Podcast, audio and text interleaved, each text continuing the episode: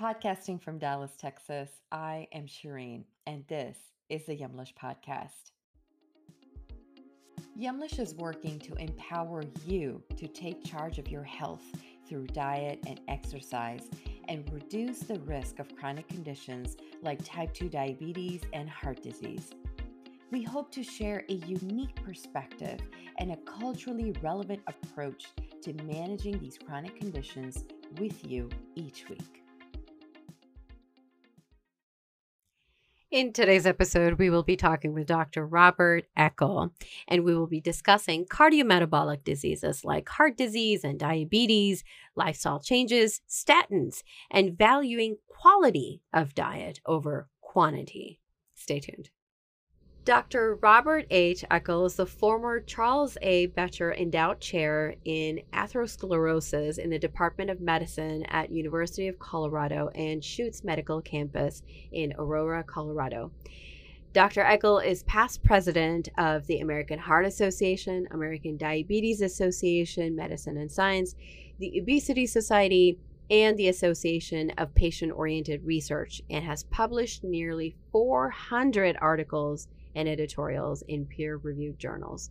Welcome, Dr. Eckel. Oh, thank you very much, Sheree. Good to be with you today. Well, diving right in, Dr. Eckel, tell us a little bit more about your background and what li- what really led you to um, understanding cardiometabolic diseases, and what was your interest into it? Well, I was trained as an endocrinologist at the University of Washington, and I went to that institution to get further training because they had a broad program that related not only to metabolic disorders that fall within the endocrine space, such as obesity, diabetes, metabolic syndrome had yet to be defined, but ultimately would be a very important part of this relationship, and cardiovascular disease. So my training really related to this overlap between metabolic diseases and cardiovascular disease. And then in the late 80s, mid 90s, we all know that we talk about the COVID 19 pandemic, but the obesity pandemic has really hit us, not only in the United States, but around the world. So this ultimately opened the uh, understanding of more so as to what people ultimately with obesity have consequences of obesity. And many of them develop diabetes and ultimately develop cardiovascular disease. And that's where the metabolic syndrome was described as an entity that related metabolic diseases to cardiovascular disease risk and risk for diabetes, by the way. The initial criteria did not necessarily include diabetes as a feature of the metabolic syndrome. So I got very active in this interaction between the two areas. And with a joint um, appointment in cardiology at the University of Colorado Hospital, I ultimately had my clinic in cardiology, even though I'm an endocrinologist by training. So this led to the presidencies of all these organizations. I was really privileged to serve in a wide variety of ways. And I think that really represents cardiometabolic medicine as we currently understand it. And I, I want to start getting into a little bit more about some of these different disease types. Let's start with just understanding cholesterol, right? We hear quite a bit around get your cholesterol under control. Can you help us understand what the difference is between good and bad cholesterol and the types of food uh, foods that may increase the bad cholesterol? Well, that's a good question, Sheree. And I think good and bad cholesterol is often confused. And when you have your cholesterol measured, unless you've had the components of the total cholesterol, we really don't understand people's risk for cardiovascular disease. So the good cholesterol is an HDL. That's really something higher in women than men. It may have something to do with the protection from atherosclerosis and coronary heart disease and other forms of hardening of the arteries. And the bad cholesterol is the LDL cholesterol, which is ultimately the type of cholesterol that gets into the artery, forms the plaque, and results in heart attacks and strokes and death from cardiovascular disease. So when you measure your total cholesterol, you got to break it down into good and bad cholesterol.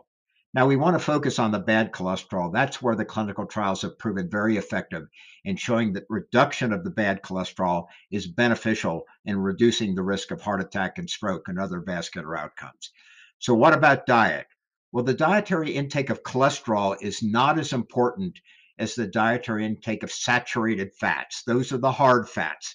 And now, since we have food labeling, everybody can know how much saturated fat they're eating, at least in foods that have food labels on them. So, restricting your saturated fat is the best thing you can do in terms of nutrition and reducing your levels of bad cholesterol. Yes, dietary cholesterol, which is really rich in egg yolks and other foods that mostly come from animal products, that has some benefit in lowering LDL or bad cholesterol, but ultimately saturated fats and trans fats. By the way, the food labels also show now almost zero trans fat in all foods that we eat. Those are the bad fats in terms of the bad cholesterol. Now, why is it dangerous to have some of that high bad cholesterol? Well, we know the bad cholesterol can get out of the artery. It, it's a fairly small particle that carries the bad cholesterol, and it can get through the, the wall of the artery and get into the subarterial space. And there, that bad cholesterol can get chemically modified, like oxidative metabolism. And when that happens, that creates inflammation. And the combination of having excess cholesterol in the artery wall, the reactive uh, compounds that modify the bad cholesterol. And then finally, ultimately, the inflammation that follows results in the atherosclerotic plaque. So that's why the bad cholesterol is worthy of attention and very important to lower to reduce your risk of cardiovascular disease. I do want to switch to diabetes uh, real quick next and help us understand why does diabetes and high cholesterol, or more importantly, heart disease, often occur together and are there any other health complications that can result from managing both of these diseases? Boy, that's a loaded question, Shireen. I don't think we still have a total understanding as to why diabetes confers an up to two to threefold increased risk for cardiovascular disease outcomes. I think we can say it's partly related to other aspects of diabetes, mostly type 2 diabetes, and that's obesity. It's having low levels of the good cholesterol, it's having higher levels of triglycerides, it's having higher levels of blood pressure. It's maybe related to lifestyle in terms of the quality of the diet. It may relate to sedentary behavior or less physical active lifestyles. So there's a lot of things that bleed into this relationship between diabetes and cardiovascular disease.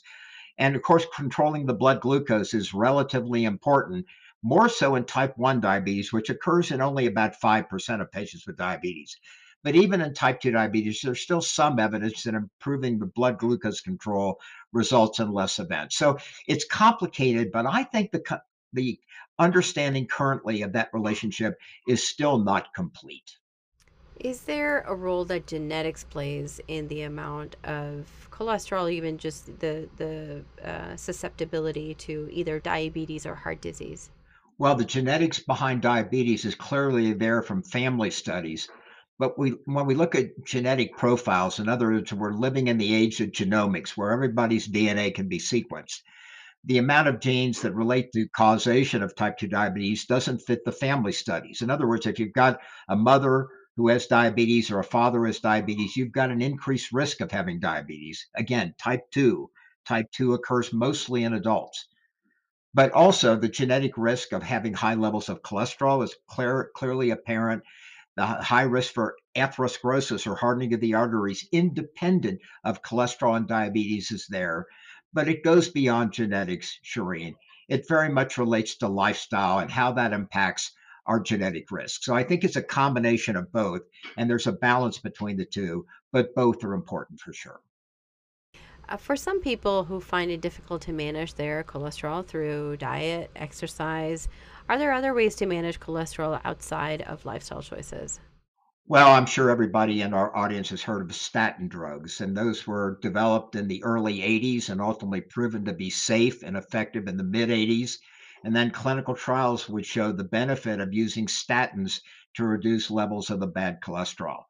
And those trials are numerous, perhaps over 30 trials now that have demonstrated the benefit of statins at various intensity levels. High dose statins are better than moderate dose statins than low dose statins, but it relates to the amount of LDL lowering. So the first step beyond lifestyle in reducing LDL or bad cholesterol is statin therapy. And now there are guidelines all over the world about how aggressive we should be as healthcare providers in lowering the LDL cholesterol with statins. But beyond statins, there are other drugs we also have available if the LDL cholesterol is not lowered sufficiently with the statin drugs, or if people have side effects to the statins. And those are not uncommon in the patients I've treated over decades with statins. Can you speak to some of the side effects and also help us understand why statins are so controversial? Well, the side effects mostly relate to the muscular systems, and that is muscle aches and pains. This is by far the most common consequence. Now, many people who have these statin related side effects can be improved by stopping the statins and restarting at lower doses, or alternatively, uh, working through other disorders that can cause muscle symptoms that could be causative in addition or instead of the statin therapy. So, this is the art of medicine. So, I've called it for years.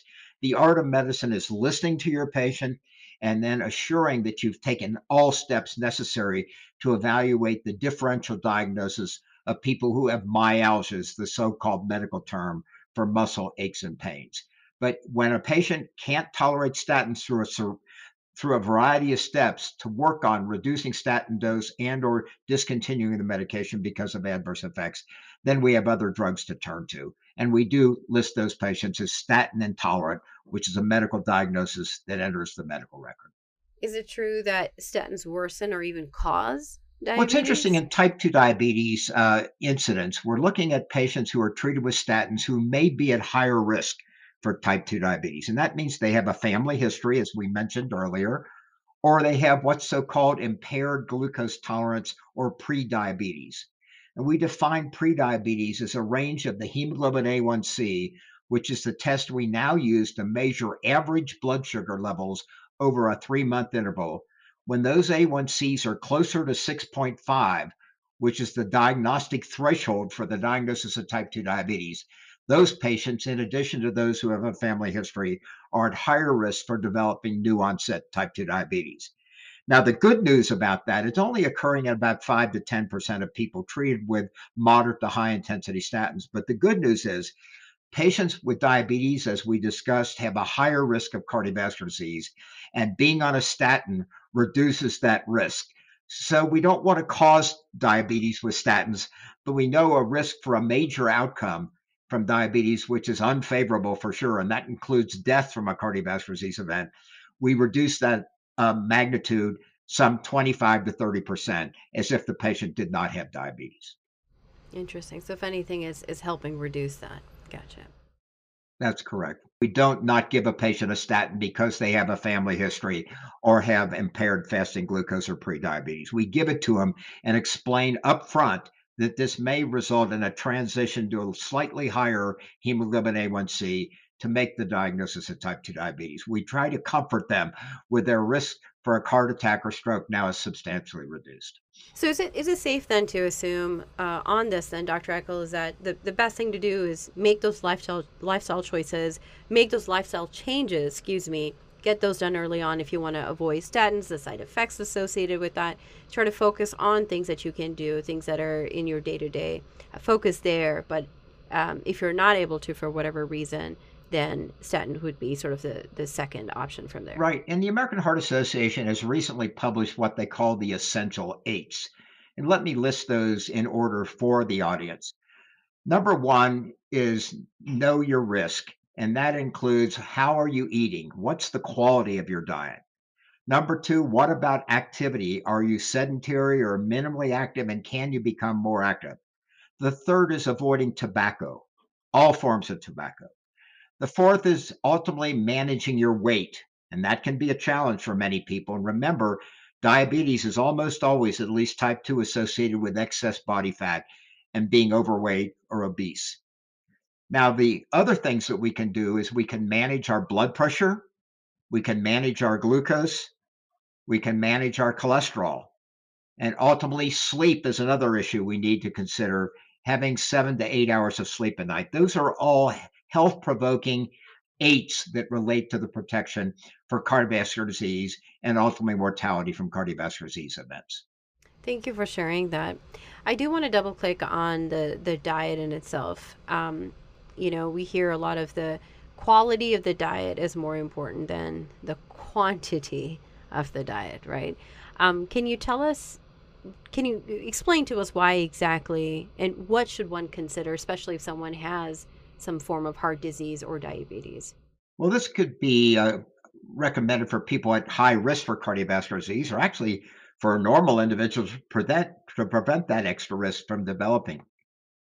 What we're into nutritionally in terms of the benefit that relates to diabetes, cardiovascular disease, and ultimately even cancer are dietary patterns.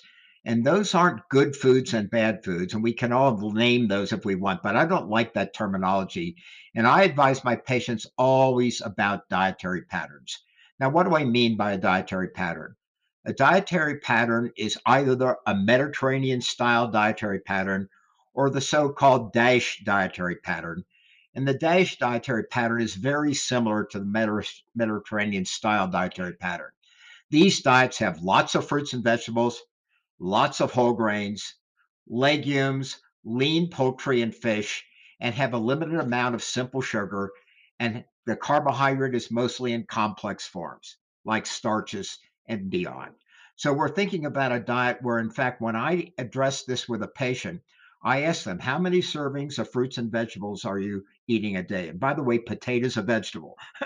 so we ask how many servings of fruits and vegetables they have a day, how many servings of whole grains. We're talking about grain cereals, we're talking about grain breads, we're talking about beans and legumes and things that uh, in, include a lot of fiber, basically, or where whole grains are at. I ask how many fish servings per week. I ask, do you read food labels in terms of saturated fat and sugar? and of course, calories. Now, we can't dismiss the quantity of the diet too. But as a healthcare provider, my emphasis initially has always been put on the quality of the diet, not the amount of calories eaten. And once the quality is moving in the right direction, we think about weight reduction, which must result in a reduction of caloric intake. Is that what you normally recommend to your patients? Is to look at the diet, try to adapt a diet, kind of like the DASH diet or the Mediterranean diet? Is that is that normally the um, the stance on it? Right. I always start with quality before I go to quantity. Um, let's get into fiber to reduce blood cholesterol um, levels and prevent coronary heart disease. Many disease. Many studies recommend a reduced consumption of saturated fat, cholesterol, and an increased intake of carbohydrate foods high in fiber, especially soluble fiber. Can you help us understand soluble versus insoluble fiber? And then how does that really help? Well, the insoluble fiber doesn't go through much digestive action, whereas the soluble fiber can be acted upon by the gut bacteria. Fiber intake, when it's increased, can lower bad cholesterol. But ultimately, above, let's say, 25 grams a day, the more fiber you eat, the better LDL cholesterol lowering you get. But ultimately, the maximum amount of LDL cholesterol lowering you get with diets high in fiber is probably no more than around 10%. So often you need other steps in the dietary management of hypercholesterolemia or having high levels of bad cholesterol and reducing your LDL cholesterol. And that includes, of course, medications, as we alluded to earlier. One of the key things that I also want to talk about are um, some of the things around. You know, people will say, "Well, I can't, I can't give up a food. I can't give up my sugars. I can't give up um, you know, I can't give up my breads or certain types of foods.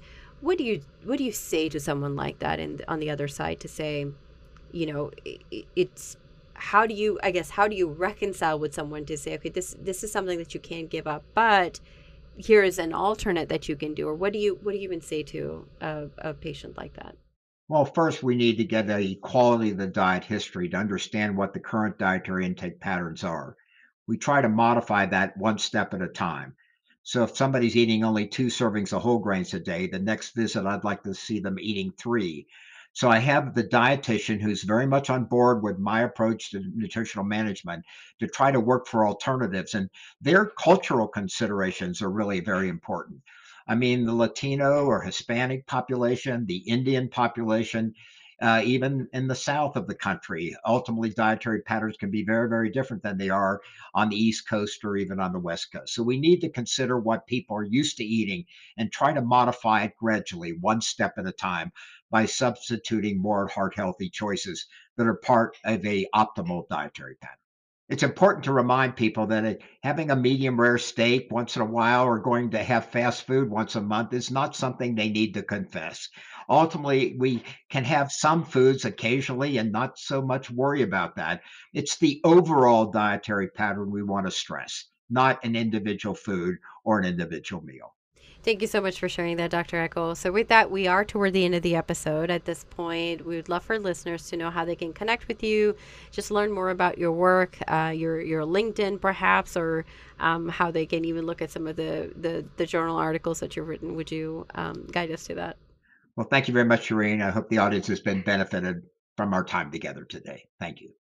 Well, LinkedIn is one option, but I would prefer an email directly sent to me, and that is robert.eckel, E C K E L, at CU Anschutz, A N S C H U T Z dot edu. That's my academic appointment. Lovely. Oh, I appreciate that. Before I let you go, though, Dr. Eckel, will you list the eight essentials real quick one more time? So the eight essentials relate to uh, ultimately your dietary quality, physical activity, sleep, and avoiding tobacco, and then managing your blood pressure, your weight, your blood glucose, and your blood cholesterol. And so, to our listeners out there, thank you so much for tuning into this episode. The question over to you is Have you checked your essential eights recently? And if you have, Dr. Eckel just listed it out for you. I hope you were listening and you were checking all of those boxes. If you have, head over to our podcast episode on social media. So join us on Facebook, on Instagram. Find this podcast post and comment below to tell us, yep, I have checked my essential eights. So go over there, comment. We will continue the conversation there. Again, Dr. Eckel, thank you so very much for your time.